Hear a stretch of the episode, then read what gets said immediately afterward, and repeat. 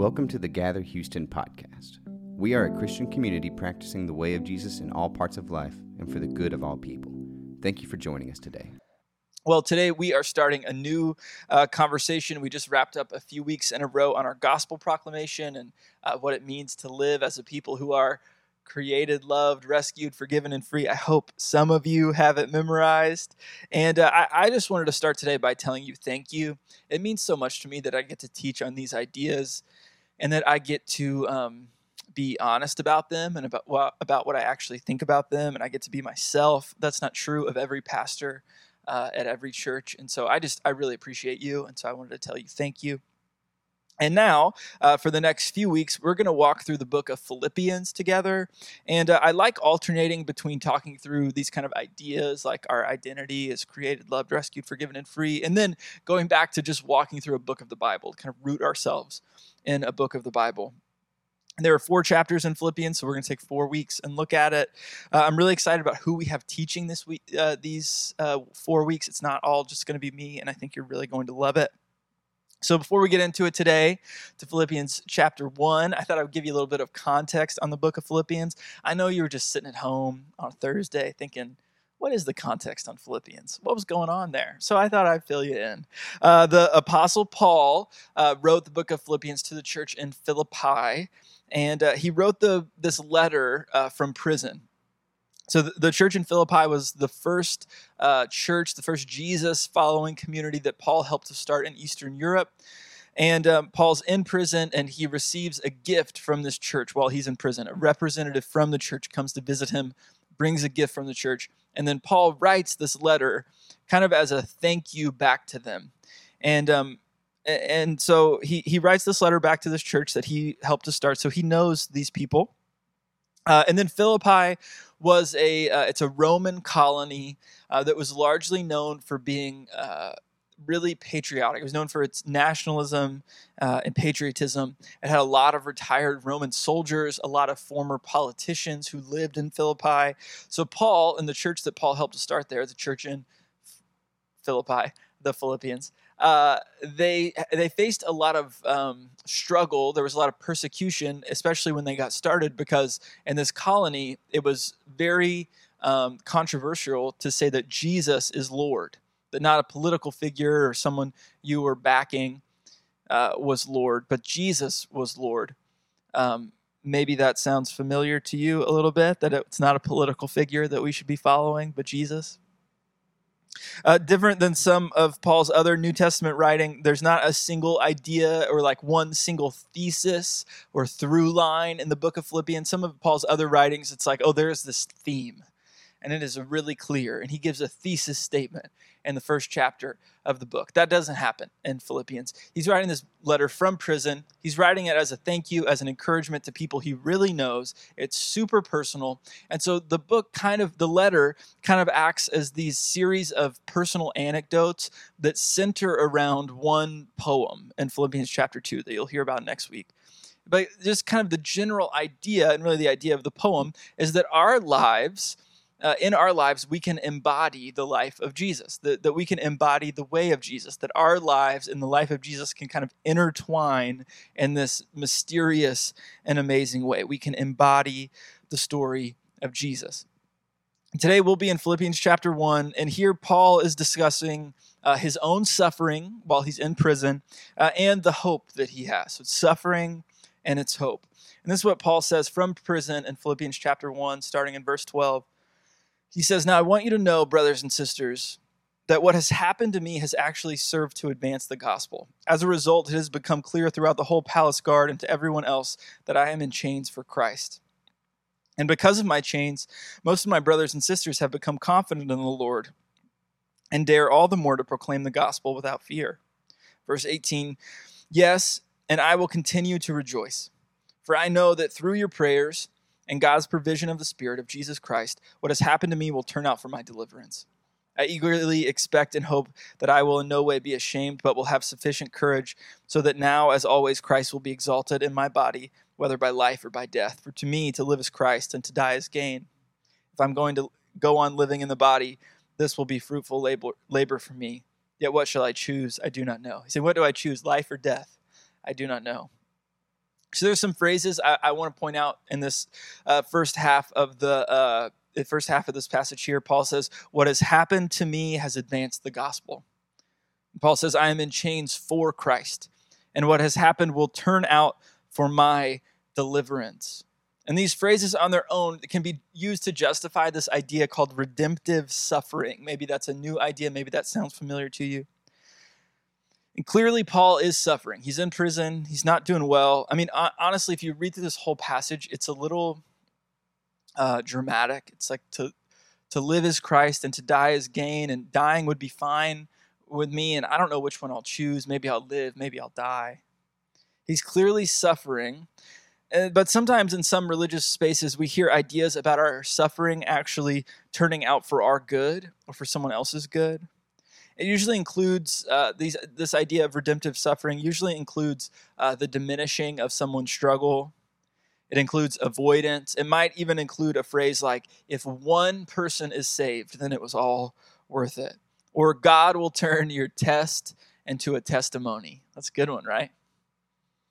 Or everything happens for a reason. Just wait and God will reveal it.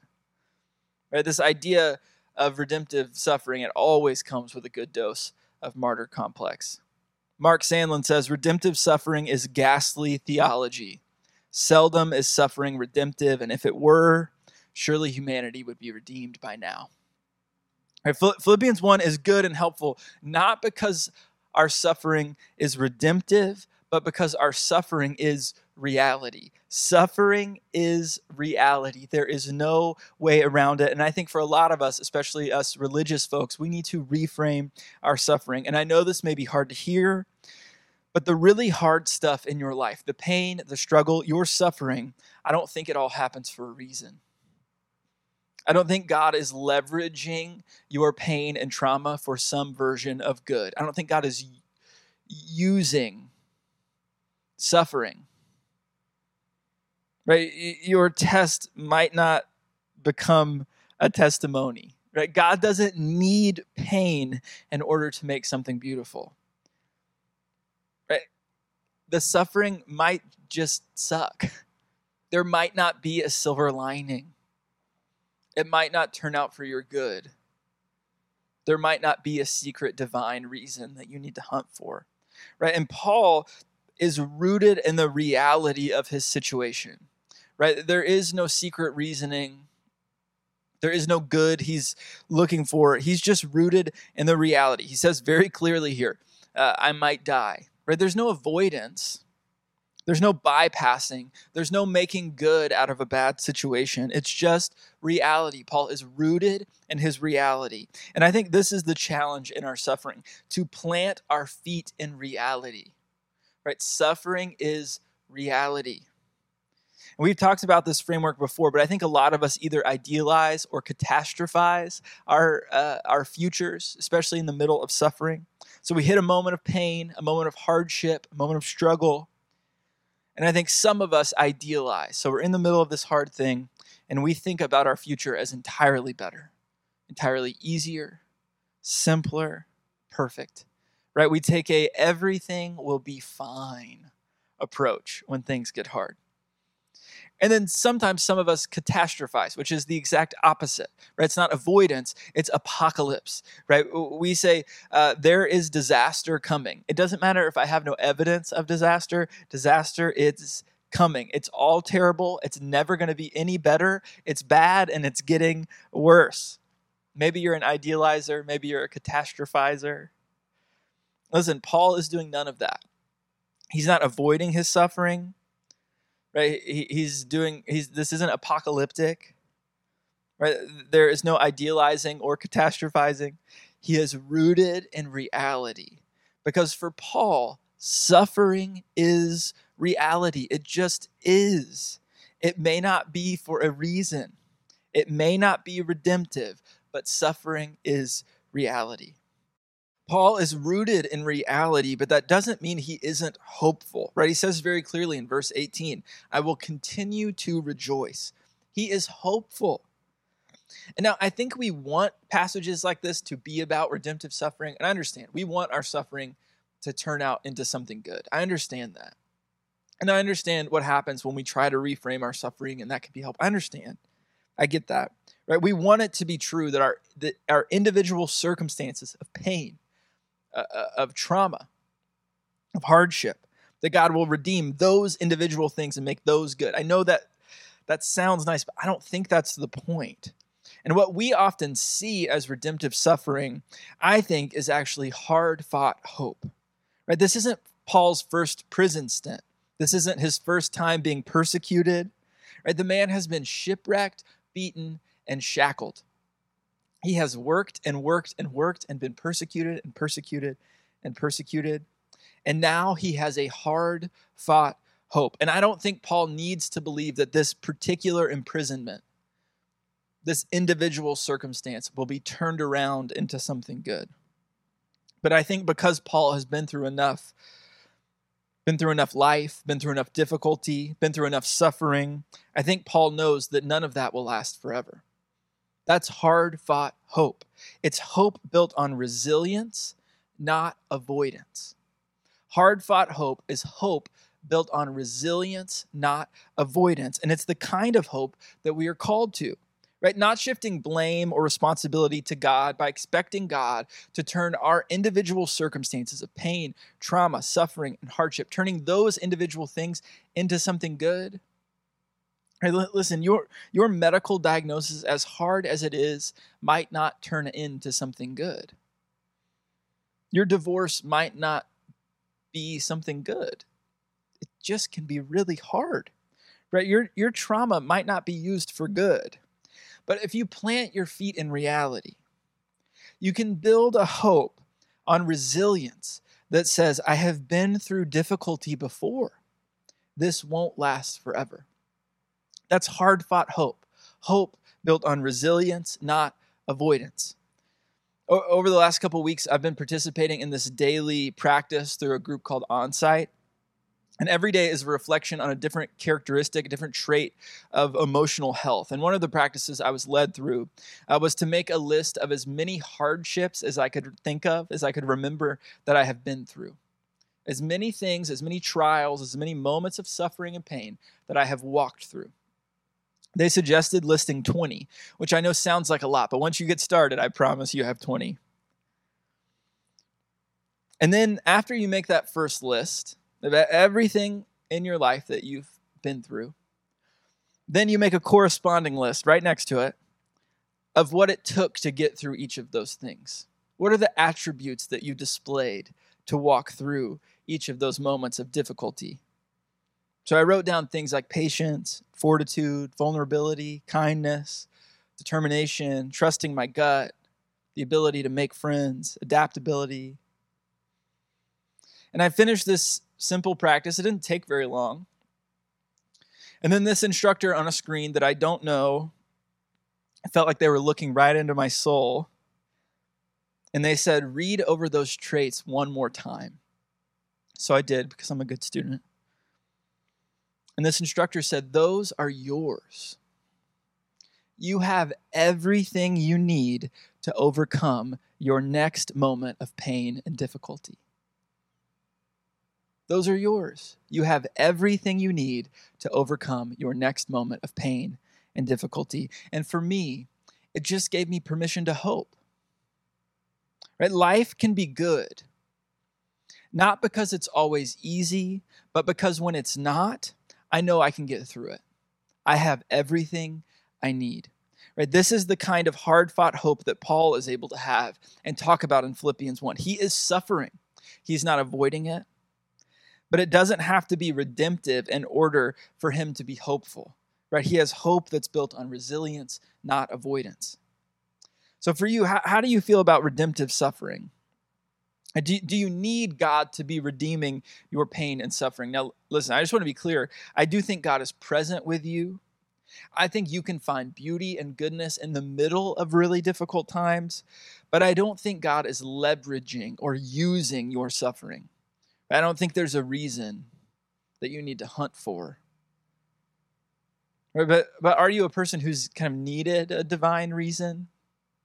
You've needed a silver lining? And then in your moments of hardship, of suffering, Are you able to plant your feet in reality? Right? No avoidance, no idea, no idealization, no catastrophizing, which is kind of a made up word, by the way, I know. But are you able to plant your feet in reality that you say, I can look head on to the situation I'm facing? And then what does hard fought hope look like for you? Right? Do you believe you are resilient? It's probably where it starts. Do you know that you are resilient? Listen, hear me today. You have everything you need to overcome your next moment of pain and hardship. You have everything you need to overcome your present moment of pain and hardship. You have everything you need. Listen, you are resilient. You are. And maybe for you, hard fought hope just looks like uh, acknowledging that. To say, you know, I have been through a lot. And I have all the attributes, all the traits. I have everything I need. Listen, I know that life can be really, really hard. I don't want to diminish your suffering. Suffering is a reality. It's how and why our stories intertwine with the life of Jesus. Right? We suffer. But instead of expecting God to give us a divine reason, we plant our feet in reality and we build our hope on resilience, not avoidance. Uh, the, the first week of Advent last year, I, I preached a sermon on being in touch with reality and having hope. Listen, the Bible has consistent themes, okay? Uh, and I said that I wanted our hope mantra as a community to be this is hard, but it's not going to last forever. This is hard, but it's not going to last forever. You may remember that. And then the very next week, right after I told you all that that's what we were supposed to say, uh, myself and then Ellis and then Katie all got COVID for the first time, and we were really sick. And uh, I was really regretting telling everyone that when life is hard, we should just say, This is hard, but it's not going to last forever. It was definitely uh, one of those times where my sermon came back to bite me almost immediately. And then we had a newborn, and babies are sweet, but they can be really hard. And we've had some real church uh, struggles this year with our finances, with our building. And we just kept saying in our house, this is hard, but it's not going to last forever. And sometimes I said it like I believed it, and sometimes I said it like it was uh, a total lie, but I just kept saying it. This is hard, but it's not going to last forever. And I've been walking with you all this year, and uh, you guys have been going through some really hard stuff hard relationship stuff, grief, trauma, jobs, finances. And we've been saying to each other, me and you, all year long, this is hard, but it's not going to last forever. And it kind of feels like we might just be slowly convincing each other that that's actually true. And listen, none of that suffering that I have had, big or small, that you have had this year, none of that suffering has been redemptive. None of your suffering was secretly good. There's no divine reason you need to hunt for. It didn't turn out to be a good thing. We didn't have to look for a silver lining. It was just suffering, it was just reality. But we are still hopeful. You can still be hopeful. You are allowed to hope.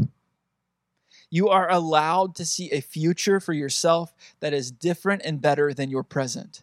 Suffering is a reality, but you are allowed to hope, not in spite of your difficulties, but in light of them.